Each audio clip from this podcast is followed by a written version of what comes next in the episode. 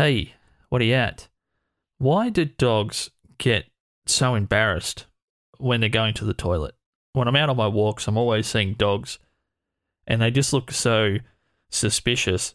Essentially, they're freaking out. And it's a massive overcompensation.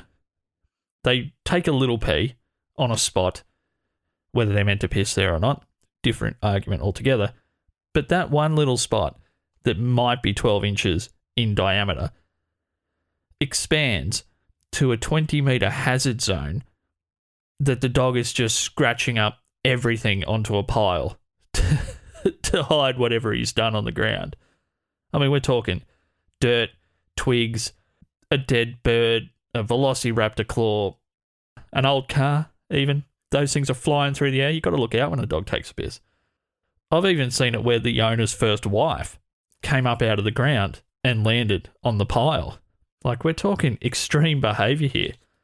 I've come to the conclusion if you see a dog relieving itself, get out of Dodge because you don't want to be within that that circle of destruction or you're going to end up on top of that urine as well.